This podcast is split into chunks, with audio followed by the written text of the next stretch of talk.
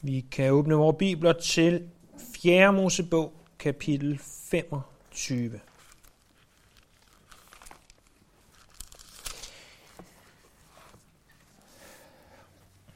Fjerde Mosebog, kapitel 25, som utroligt nok kommer efter kapitel 23 og 24, og for den sags skyld 22, øh, er på sin vis noget nyt, og på sin vis en fortsættelse af det, vi så fra kapitlerne 22 til 24. I kapitel 22 til 24, der så vi, hvordan at øh, morabitterne og øh, de, de begyndte at frygte israelitterne, som havde kamperet øh, neden for deres område. Og deres ældste sammen med Midjans ældste, de kalder på ham her spormanden Biliam. Og Biliam, det er ham med det talende æsel, eller det vidste han ikke selv først, men ham, der slog æslet, og så åbnede Gud dets mund, så det begyndte at tale. Og som vi så sidste gang, vi var sammen om 4. Mosebog, så forsøger Biliam for penge at forbande Israels folk. Det har han ikke specielt stor succes med, fordi Gud gør, så han ikke kan forbande Israels folk.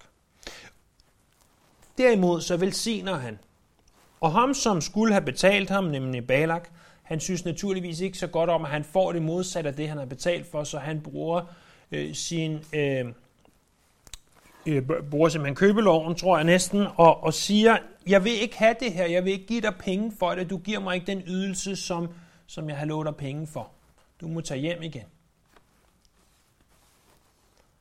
Og det er egentlig det sidste, vi hører til Biliam i kapitel 24, der står så brød Biliam op og drog hjem til sig selv, og så Balak gik sin vej. Men, som jeg allerede sidste gang pointerede, så slutter Biliams historie desværre ikke der.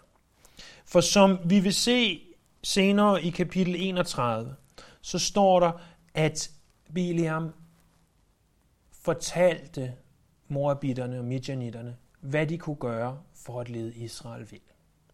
Og det, som Biliam fortalte, som i åbenbaringen kapitel 2 kaldes for Biliams lære, det er det, vi vil se resultatet af i kapitel 25.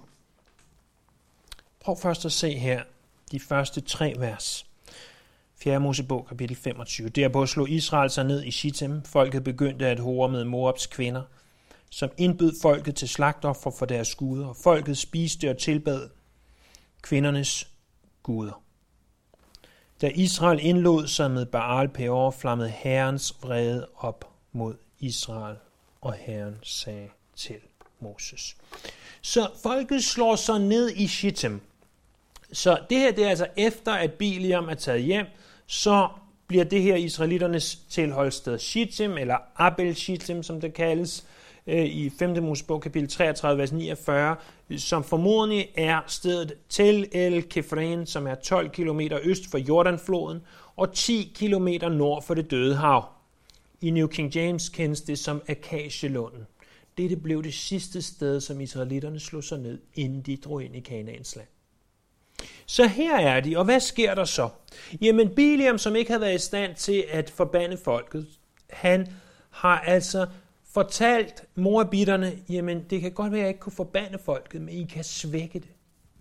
Det her er måden, I svækker det på. Få jeres kvinder til at indbyde dem til fest, så de begynder at dyrke jeres guder, så de begynder at hore med jeres kvinder. Og så vil de blive svækket. Det er altså det, vi kalder Biliams lære fra åbenbaring kapitel 2, vers 14. Og det kvinderne så gør, det er, at de indbyder mændene til fest. De går ganske simpelt hen til dem, møder dem måske, når de er ude og samle brænde eller mad, øh, og, og siger, hey, vil du ikke komme til min fest? Og, og vi kan jo kun forestille os, at hvis, hvis de har gået der og samlet manna, og de siger, hey, vi har en fest, vi har masser af kød, vi har masser af vin, vi har masser af øh, øh, brød fra hvede og så videre, at, at de selvfølgelig har været fristet af det. De har nok også, hvis vi kender mindst naturret, været fristet af kvinderne. Øh, så de kommer til de her fester, og der står, at folket spiste og tilbad kvindernes guder. Så først så spiser de, og når måltidet er overstået, så begynder tilbedelse af guderne. Øh, hvad vi ved om blandt andet øh, Baal eller Baal Peor, som han kendes som her, men, men typisk ham vi kender som Baal, øh, er jo, at han var magtens gud, han var øh, også frugtbarhedens øh, mandlige guddom. Og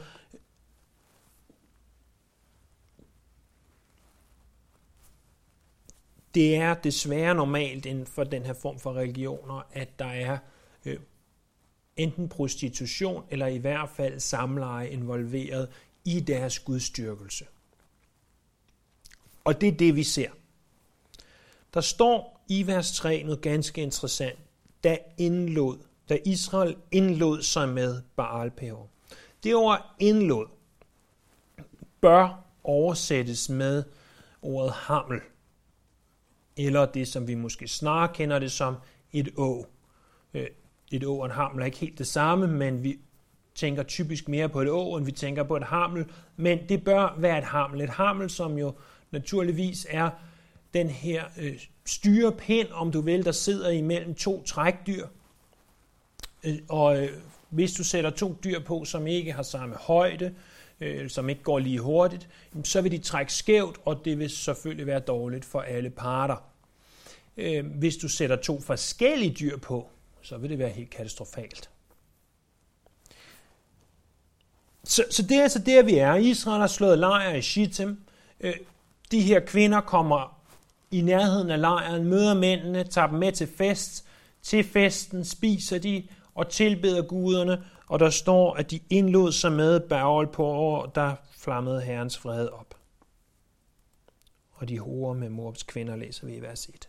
Så det er alt det, der sker. Vi erfarer og lærer afskillige ting allerede de her første tre vers. For det første, synd kommer oftest gradvist. Det er ganske få af os, der vågner op en mandag morgen, strækker vores krop og siger, nu vil jeg gå ud og synde. Hvis du ligesom mig vågner op mandag morgen, så først vender du dig om på den anden side, og så den tredje side, og den fjerde side, og den femte side, hvor mange sider du nu har, indtil du tager dig sammen til at stå op, og så siger, okay, Gud, i dag bliver en god dag. Lige indtil. Punkt 1 sker, punkt 2 sker, punkt 3 sker. Og, og den her gradvise synd, Øh, det, det er altså ganske få af os, der vågner op og siger, øh, jeg vil gerne synde grovt i dag. Men derfor sker det desværre indimellem alligevel. Øh, var det ikke det, der skete for Lot? Der står først, at Lot han så imod Sodoma. Så står der, at han satte sit telt op med åbning mod Sodoma.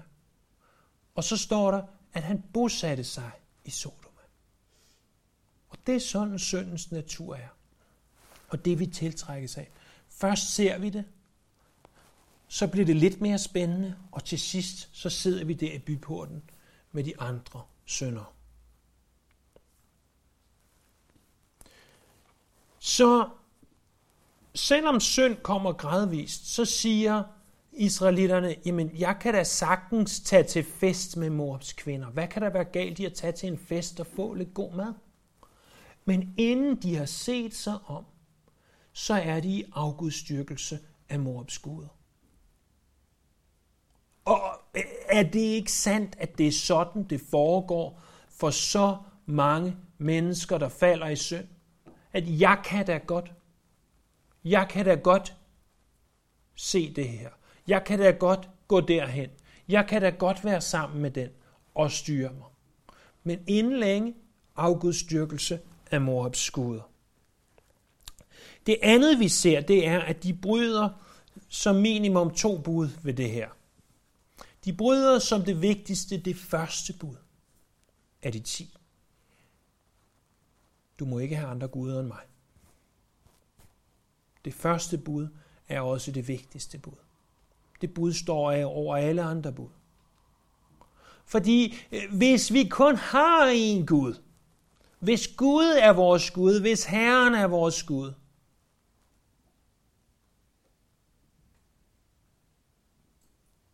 så falder alt det andet på plads. Men de tilsidesatte deres Gud og begyndte at tilbede andre guder. De bryder også det syvende bud, nemlig ægteskabs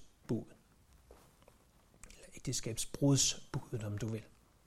Øh, for øh, øh, vi må antage, at de her har været gift, og, og dermed har øh, ja, begået øh, seksuelt samkvind uden for ægteskabet. Hvis de ikke har været gift, så har de ikke været gift, og så skulle de heller ikke gøre det.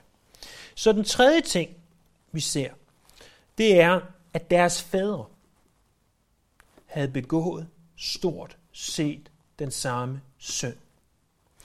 I husker, at det her det er i slutningen af ørkenvandringen. Der er gået 40 år, for den gang Moses og kompagni malede blod rundt om dørtærsklen. For den gang de gik igennem det røde hav. For den gang de var på Sinai's bjerg og fik tabernaklet. Der er gået 40 år. Den generation, der gik ud af Ægypten, er død på nær en lille bitte håndfuld mænd.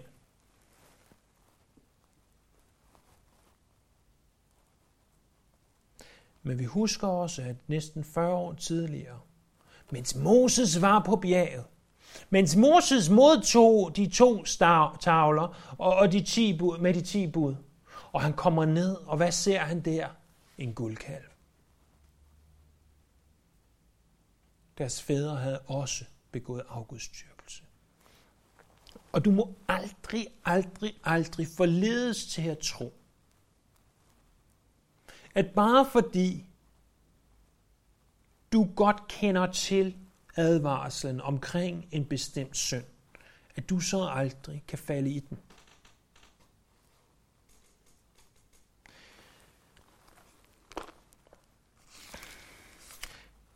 De her mænd, de har været børn, eller måske ufødte, på det tidspunkt, hvor øh, guldkalven sker, men de har i hvert fald som minimum hørt om guldkalven.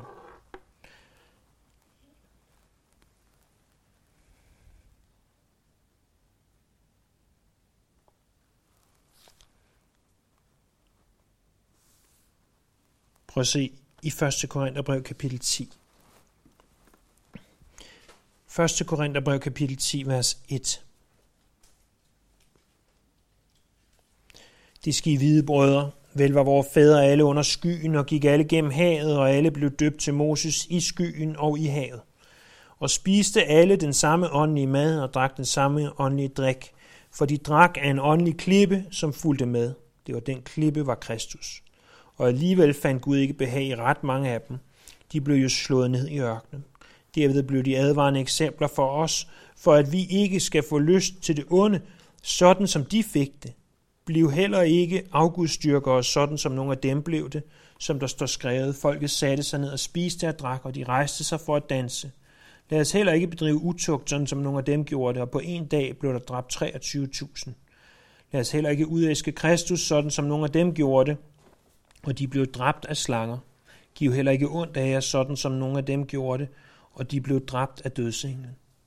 Alt dette skete med dem, for at de skulle være advarende eksempler, og det blev skrevet for at vejlede os til, hvem tidernes ende er nået. Derfor skal den, som tror, han står, se til, at han ikke falder. For de fristelser, der har mødt jer, er kun menneskelige. Og Gud er trofast. Han vil ikke tillade, at de fristes over evnen, men vil sammen med fristelsen også skabe en udvej, så I ikke bukker under. De fristelser, der har mødt jer, er kun menneskelige, og den, der tror, han står, skal se til, at han ikke falder. Hvis du tror, du står, hvis du tænker, jeg kunne aldrig opføre mig, som Israel gjorde, jeg ved godt, hvad der er rigtigt og forkert, så skal du se til. Så skal du passe på. For det er netop der, at truslen er størst. Øh, hvis du forestiller dig en, en, øh, en gruppe soldater, der går igennem fjendens land, og de er i fjendeland, så er de yderst opmærksomme. De har våbnet lat, de har fingeren på aftrækkeren, de, de lytter med alt, hvad de har. De, de er klar. Men når de er hjemme i lejren og tror, at der er fred og ingen fare, og der er våbnet er ikke lat, og de har måske fået lidt for meget at drikke, og, og hvad der ellers er, så er det der, at det er virkelig farligt. Virkelig, virkelig farligt, for det er der, de ikke er opmærksomme. Og sådan er det også for os. Det er, når vi ikke er opmærksomme, at det pludselig bliver rigtig farligt.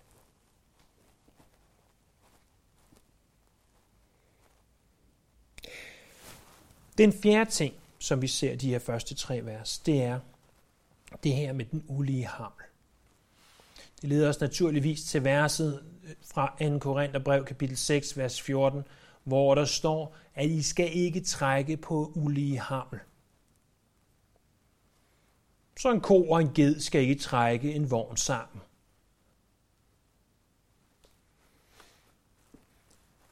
Eller en hest og en hane.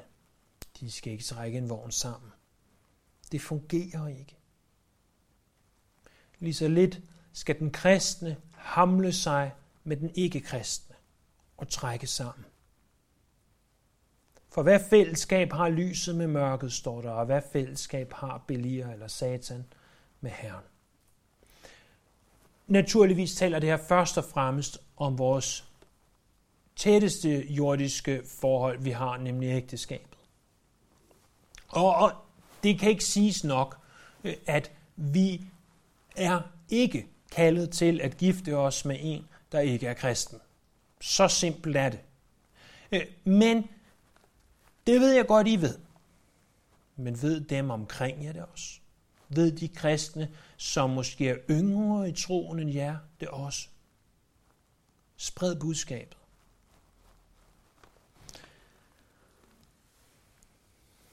Og, og ser vi ikke et skræmmende eksempel på, hvad der sker, når vi trækker på samme hamel som de vantro? Her i 4. Mosebog kapitel 25. Der sker frafald. Der sker frafald. Vi læser så videre i vers 4-9. 4. Mosebog, kapitel 25, vers 4-9. Og Herren sagde til Moses, tag folkets overhoveder og henret dem for Herren i fuld åbenhed, så vil Herrens glødende vrede vende sig for Israel. Moses sagde da til Israels dommer, en hver af jer skal dræbe dem af sine mænd, der har indladt sig med Baal Peor. Det var en dag en af israelitterne, som for øjnene af Moses og hele israelitternes menighed bragte en midjanitisk kvinde med sig til sine brødre, mens de sad og græd ved indgangen til åbenbaringsteltet. Da præsten Pinehas, søn af Aarons søn Eliezer, så det, trådte han ud fra menighedens midte, greb en lanse, gik efter israelitten ind i brudeteltet og stak lansen gennem dem begge, både den israelitiske mand og kvinde, lige gennem underlivet. Så stansede plagen, der havde ramt israelitterne 24.000 døde af plagen. Her i vers 4-9 ser vi den straf, der er. Herren siger til Moses, tag de ældste, straf dem. Moses, han siger til folket, hvis I ser nogen, der sønder, så straf dem. Moses gør faktisk ikke det, som Herren siger til ham. Og derfor, som der afslutningsvis står her i vers 9, så kommer der en plage. Plagen kommer selvfølgelig på grund af deres synd, men den kunne måske allerede være stoppet, hvis de på forhånd havde straffet øh, og også simpelthen øh, henrettet de helste.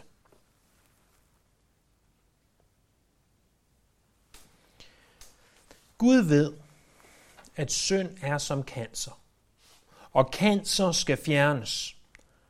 Ellers så æder den os op. Synd skal fjernes. Ellers så æder den os op. Det er derfor Gud er så hård og så barsk. Det er derfor, at mange, øh, der i hvert fald måske mest af alt er kristne af navn, de siger, ah, men det her kan ikke være Gud. De kan ikke være den samme som den nytestamentlige Gud, for Gud er jo kærlighed. Ja, Gud er kærlighed, men Gud er også retfærdighed. Og, og der er altså synd i lejren, og synden må og skal udryddes. Så hører vi den her specifikke historie om en mand, der tager en midjanitisk kvinde med sig ind i lejren. Der er en, en bibelkommentarserie, der hedder Expositors Bible Commentary. Og der argumenterer forfatteren for, at det her vers 6 og 7 er ekstremt svære at oversætte. Og man kunne lige så vel oversætte det sådan, at han ikke tager hende med hen til sit eget telt, men snarere til selveste tabernaklet, selveste åbenbaringsteltet, for at have samleje med hende der. Hvis det er rigtigt, og det kan vi jo ikke vide, om det er, fordi det er altså ikke skrevet så entydigt, som vi godt kunne have tænkt os det. Men, men hvis det er rigtigt, så ved højlysdag går han forbi alle præsterne med hende her, for at tage hende hen til et eller andet sted ved tabernaklet, om det er selve tabernaklet, eller et sidetelt, eller hvad, det ved vi ikke, men for simpelthen at, at have samleje med hende. Selvom det ikke er den rigtige oversættelse, så går han i hvert fald lige forbi dem ind i lejren. Det indikerer, at de andre har været smartere end ham. De har i det mindste syndet, uden at nogen af de andre så det åbenlyst. Men her ser de det åbenlyst. Det er en åbenlys synd. Og uanset hvad han gjorde, så var det en vederstyggelighed i Guds øjne. Pinehas, som er Arons barnebarn, og derved også præst, han handler ikke egenrådigt, men han handler i sin egenskab af præst, og rejser sig op og tager oversat her et lanse, det kunne også være et spyd, det kunne også, hvis det her foregår i tabernaklet, være en af de redskaber, som blev brugt til at ofre med. Øh, og øh, tager det simpelthen, og med, men tænker jeg, temmelig voldsom kraft, stikker det ikke igennem et menneskes underliv, men to menneskers underliv på en gang. Der, der må skulle en vis portion kraft til at gøre det, øh, tænker jeg. Eller man skal ramme meget, meget, meget heldigt. Øh, men jeg tror sådan set, det er kraften, der er. Og i det, han gør det, og i det, at han dømmer den her synd, så standser planen. Og der står her, at 24.000 døde af den plage. Vi har lige læst 1. Korintherbrev kapitel 10. I vers 8 stod der, at 23.000 døde på en dag.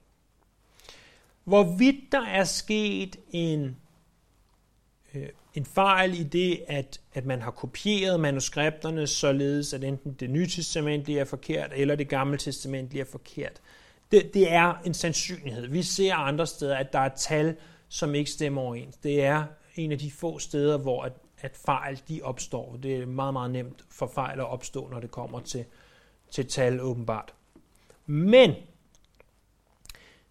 det kan også være, at det som Paulus skriver, det er, at der døde 23.000 på en dag, og de 1000 andre altså døde en anden dag. Det er en anden mulighed. Så øh, bare så I ved, at der er altså en forskel imellem det tal, vi ser her, og det tal, man læser om i 1. Korintherbrev. Og hvad sker der så? Nu, nu har øh, Pinhas altså spidet de her to, de dør, planen stopper. Så står der i vers 10, Herren sagde til Moses, præsten Pinehas søn af Arons søn Eliezer, fik min vrede til at vende sig fra israelitterne, da han midt i blandt dem brændte af lidenskab for mig, så jeg ikke i min lidenskab måtte gøre det af med israelitterne. Sig derfor, at jeg skænker ham min fredspagt.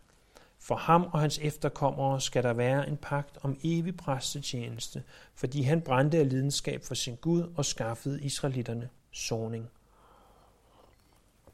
Så det, der sker, det er, at Gud siger om Pinhas, at han øh, brænder af lidenskab. Han gør det rigtige. Han gør det rigtige i det her tilfælde. Og derfor vil han og hans efterkommere få et evigt, en evig præstetjeneste.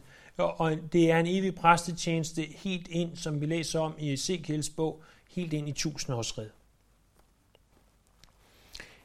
Videre i vers 14 læser vi så, at den israelit, der blev dræbt sammen med den midjanitiske kvinde, hed Simri. Han var søn af Salo, overhovedet for et af simeonitternes fædrene huse. Den midjanitiske kvinde, der blev dræbt, hed Kosbi. Hun var datter af Sur, der var stammehøvding for et fædrene hus i Midjan. Herren sagde til Moses, angreb midjanitterne og slå dem ihjel, for de angreb, jeg har bragt list mod, brugte list mod jer på grund af det, der skete ved Peor, og på grund af Cosby, deres landsmand, datter af høvding i Midian, det var hende, der blev dræbt den dag plagen brød ud på grund af Peor. Så vi ser, at overtræderne, de udpeges. Der er Simri, han var fra Simeons stamme, og så er der Cosby, hun var Midianit. Hun var ikke bare en tilfældig forbipasserende prostitueret, nej, hun var øh, snarere en, øh, næsten en prinsesse øh, i deres øjne. Jeg synes, det er bemærkelsesværdigt, at de her to mennesker nævnes ved navns nævnelse.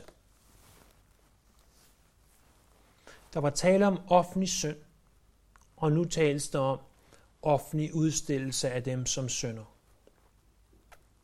Det er kommet til at stå i Guds ord, som et evigt minde om, hvad de gjorde. Hvis jeg skulle have mit navn i Bibelen, så skulle det helst ikke være her, som de to fik det. Det, det vil være en trist måde at få sit navn med i Bibelen på.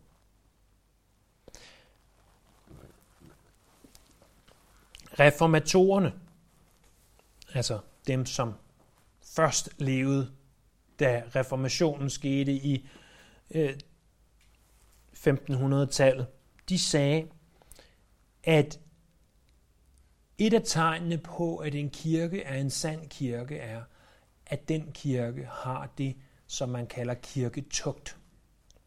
Kirketugt er, at man tør stille sig op imod de øh, medlemmer i kirken, som synder. Der er dog en bibelsk måde at gøre det på, og den bibelske måde ser vi i Matthæus kapitel 18. Der står, at hvis du ser en, der synder, hvis nu vi siger, at du ser en, der synder, du er ikke øh, nogen officiel øh, titel i kirken, så går du hen til ham eller hende og siger, jeg kan se, at du trækker på samme hammel. Jeg kan forstå, at du bor sammen med, eller jeg kan forstå, at du går ud og drikker XYZ og, og gør sådan og sådan. Er du godt klar over, at der i Bibelen står sådan og sådan? Hvis de så siger, prøv at høre, det var jeg ikke klar over. Jeg var ikke klar over, at der så tydeligt i Bibelen står, at man ikke skal drikke sig fuld. Eller jeg var ikke klar over, at der står, at man ikke skal trække på, på samme hammel som de vantro. Det vidste jeg ikke. Eller jeg var ikke klar over, at man skulle behandle andre mennesker ordentligt. Og så siger du, okay, kom on, det burde du vide. Fordi det er almindelig sund fornuft. Men, men hvad det nu end er, og du går hen som medlem i kirken til et andet medlem i kirken og siger det her. Og hvis han eller hun siger, det kan jeg godt se, kan du tilgive mig, ja, og jeg laver om på det med det samme, så har du vundet en bror eller søster. Hvis nu han eller hun ikke vil lytte, så tager du en eller to vidner med dig, og så går I hen sammen. Ikke lederne i kirken, men en eller to venner, medlemmer, andre medlemmer i kirken og siger, prøv at høre, vi kan forstå sådan og sådan. Du bliver nødt til at lave om på det. Og hvis de siger ja, så er alt godt. Hvis de siger nej, så må du gå til menighedens ældste. Og så må menighedens ældste gå til dem og sige, prøv at høre, det her er nødt til at høre op. Og hvis de siger nej, så må man udstille dem offentligt i kirken. Det er kirketugt. Og det er ikke noget, vi ser praktiseret ret mange steder i vores kirker i dag. Så efter reformatoriske standarder ville meget, meget få kirker være sande kirker. Desværre, for det er jo et bibelsk princip. Det er jo et bibelsk princip, at vi bør gøre det her. Og, og, og jeg, og, og sikkert også du, er for dårlig til at se det her og gøre det, som vi burde gøre det i Bibelen. Det er jo ikke noget, man gør, fordi at man vil pege fingre af folk. Det er fordi, man godt ved, at de er ved at gå galt.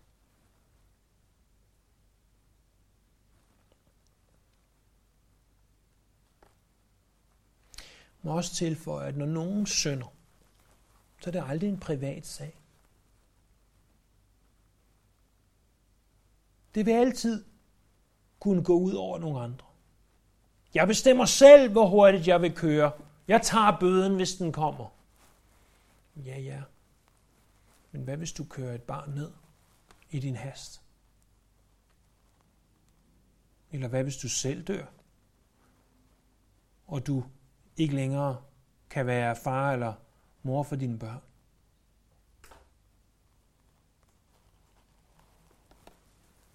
Og, og sådan kunne vi, kunne vi blive ved med at tage synd og sige, jamen det påvirker altid nogle andre. Det kan godt være, at du ikke ser det nu, men det vil altid påvirke nogle andre. Jamen jeg er kun mig selv.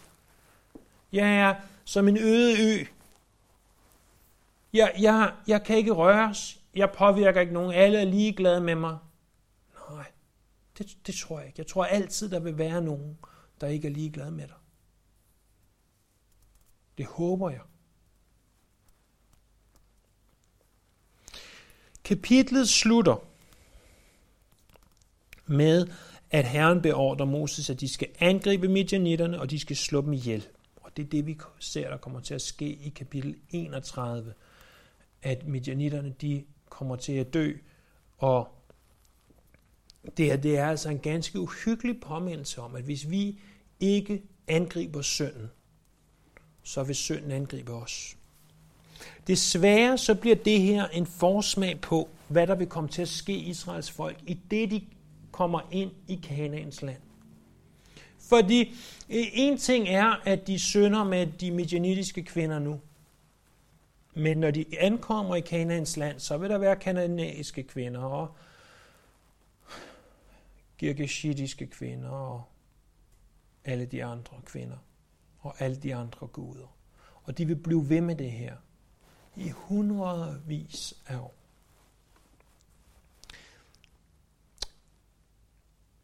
Mange har haft set Pinehas som et billede på Jesus, fordi han stiller sig imellem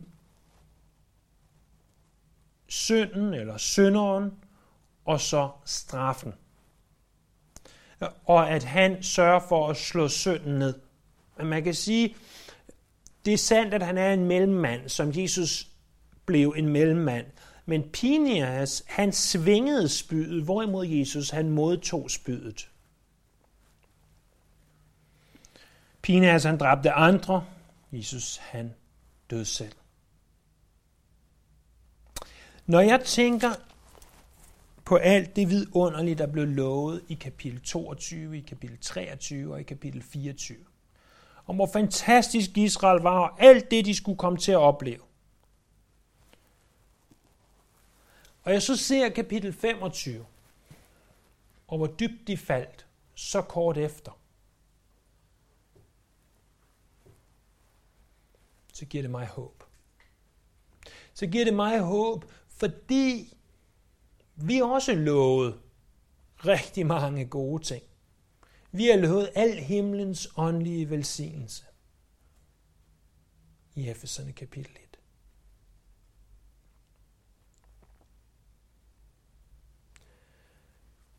Og alligevel kan vi indimellem opføre os til nærmelsesvis, som israelitterne gjorde i Shittim. Men det, som de blev lovet i kapitel 22, 23 og 24, det vil de jo få også selvom de gjorde, hvad de nu engang gjorde i kapitel 25. Der var konsekvens af synd, der var straf for synden, men løfterne stod fast. Der er håb også for os. Lad os bede. Himmelske farskaber og Gud, vi takker for det her på mange måder lidt dystre kapitel her for den advarsel, det bliver for os, og for det, vi forhåbentlig kan lære af det. Bær du vil tale til os individuelt om de ting og de øh, afsnit i kapitlet, som, som rører os mest. Og hvis der er synd i vores liv her, vi må se at få den dræbt, se at få den væk, se at få den ud. Det beder jeg i faderens, søn, så helligåndens navn. Amen.